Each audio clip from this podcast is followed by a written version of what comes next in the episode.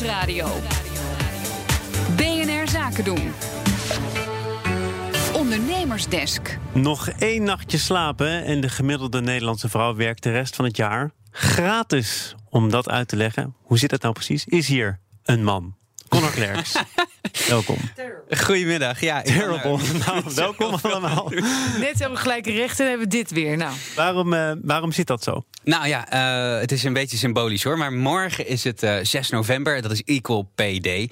En um, ja, in Nederland gemiddeld verdienen vrouwen voor hetzelfde werk 15% minder dan mannen. En als je dat nou uh, naar een jaar trekt, dus 365 dagen, dan zou je dus kunnen zeggen: vanaf 6 september doe je het helemaal voor niks als vrouw. Nou begrijp ik. Nou ja, vorige week hebben we het uh, al een klein beetje gehad over de loonkloof. Hè. Bedrijven in Nederland die blijken daar dus best wel overmoedig over. De meeste Nederlandse bedrijven die hebben niet het idee dat dat bij hun aan de hand is.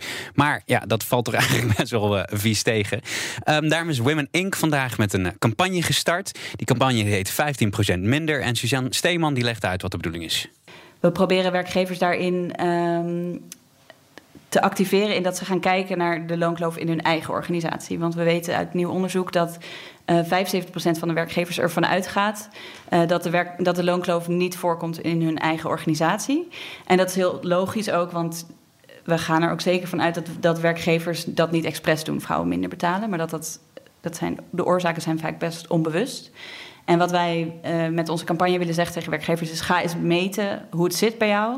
Want dan kan je je baseren op feiten in plaats van op aannames. Maar hoe pak je dat aan? Uh, om dat te gaan doen hebben we een tool ontwikkeld samen met Analytics. Waar, en dat heet gelijk looncheck. En daarmee kunnen werkgevers op een heel simpele manier inzicht krijgen in die verschillen in hun eigen organisatie. Je zei uh, 75% van de bedrijven denkt, of werkgevers denkt dat dat niet voorkomt. Weet je bij hoeveel procent van de werkgevers het wel voorkomt? In principe, het komt, de loonkloof komt in iedere sector voor. Maar het is echt iets wat werkgevers zelf moeten gaan uitzoeken. Want wij weten dat er zijn onderzoeken bij algemene ziekenhuizen, bij verzekeringen, bij hogescholen. En altijd komt eruit dat de loonkloof uh, voorkomt. Ook andere bedrijven die het zelf hebben uitgezocht, bijvoorbeeld ProRail... Uh, APG, die komen er ook op uit van ja, dit speelt gewoon bij ons. En dan is de volgende stap om te denken, oké, okay, wat ga ik eraan doen? En daarmee helpen we werkgevers ook. Dus we hebben een, naast de, de gelijklooncheck hebben we ook een online magazine op 15%.nl, waarin uh, je echt stappen vindt van oké, okay, als ik dan een loonkloof vind, wat moet ik daar dan aan gaan doen? En wat moet je eraan doen? Ja, er zijn eigenlijk verschillende manieren om die loonkloof van 15% aan te pakken.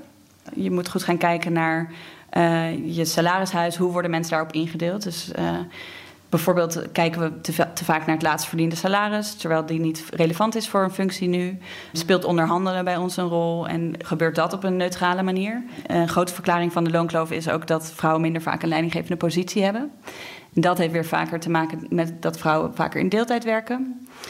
En we zien dat vrouwen vaak in deeltijd werken omdat ze die verantwoordelijkheid voor de zorg heel erg voelen. Dus wij vinden het ook belangrijk dat werkgevers uh, mannen in hun eigen organisatie ook activeren om die zorg meer op zich te kunnen nemen. Bijvoorbeeld door langer betaald partnerverlof of flexibel werk. Als je dit nou uh, heel sec aanpakt in je bedrijf, hè, je hebt 50% vrouwen en dan moet je voor de helft van je bedrijf 15% uh, loonsverhoging in één keer toe gaan passen. Dat is best wel een hoop geld, toch?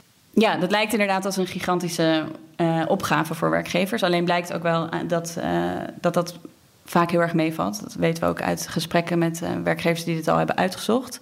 Uh, omdat, je, omdat het ook heel vaak gaat om je systemen en je structuur in je organisatie. Dus uh, zorgen dat vrouwen meer kunnen doorstromen naar een hoge positie hoeft niet in principe meer geld te kosten. Dat kan je juist meer geld opleveren. Of een zorgen dat vrouwen niet uitstromen of dat ze niet uitvallen. Dat, dat levert juist ook heel veel op. En dat schrijft bijvoorbeeld het College voor de Rechten van de Mens... geeft ook juist aan dat het niet zo vaak is dat vrouwen per se te weinig verdienen... maar dat, dat er ook zoiets is als dat mannen te hoog ingeschaald zijn. Je kan niet zeggen, oké, uh, 1 januari 2020 wil ik dit opgelost hebben. Uh, ik denk dat het zeker een proces is. Je moet eerst gaan kijken, speelt het? En daarna moet je goed kijken wat de oorzaken zijn... en dan uh, ga je het oplossen. Dus uh, daar moet je zeker even de tijd voor nemen. Maar ik denk dat, dat je het wel snel zou kunnen doen. Dat je gewoon een goede deadline eraan kan hangen. Dat het juist goed is en dat je daar ook... We zien ook werkgevers die het doen... dat ze superveel positieve aandacht krijgen in de media... dat werk, werknemers heel blij zijn als hun werkgever het doen. Dus dat ze ook veel tevredener zijn om te werken voor zo'n baas. Dus ik denk dat het je wel heel veel oplevert om er wel snel werk van te maken in plaats van het een lang proces te maken. Conor Clerks in gesprek met Suzanne Steeman van Women Inc. De gelijklooncheck doe je op 15%.nl. En er zijn meer afleveringen van de Ondernemersdesk... die je allemaal kunt terugluisteren als podcast via onze site of de app. En uiteraard de bekende streamingkanalen. Ondernemersdesk Inclusiviteit wordt mede mogelijk gemaakt door Verderkijkers. Een initiatief van het ministerie van Sociale Zaken en Werkgelegenheid.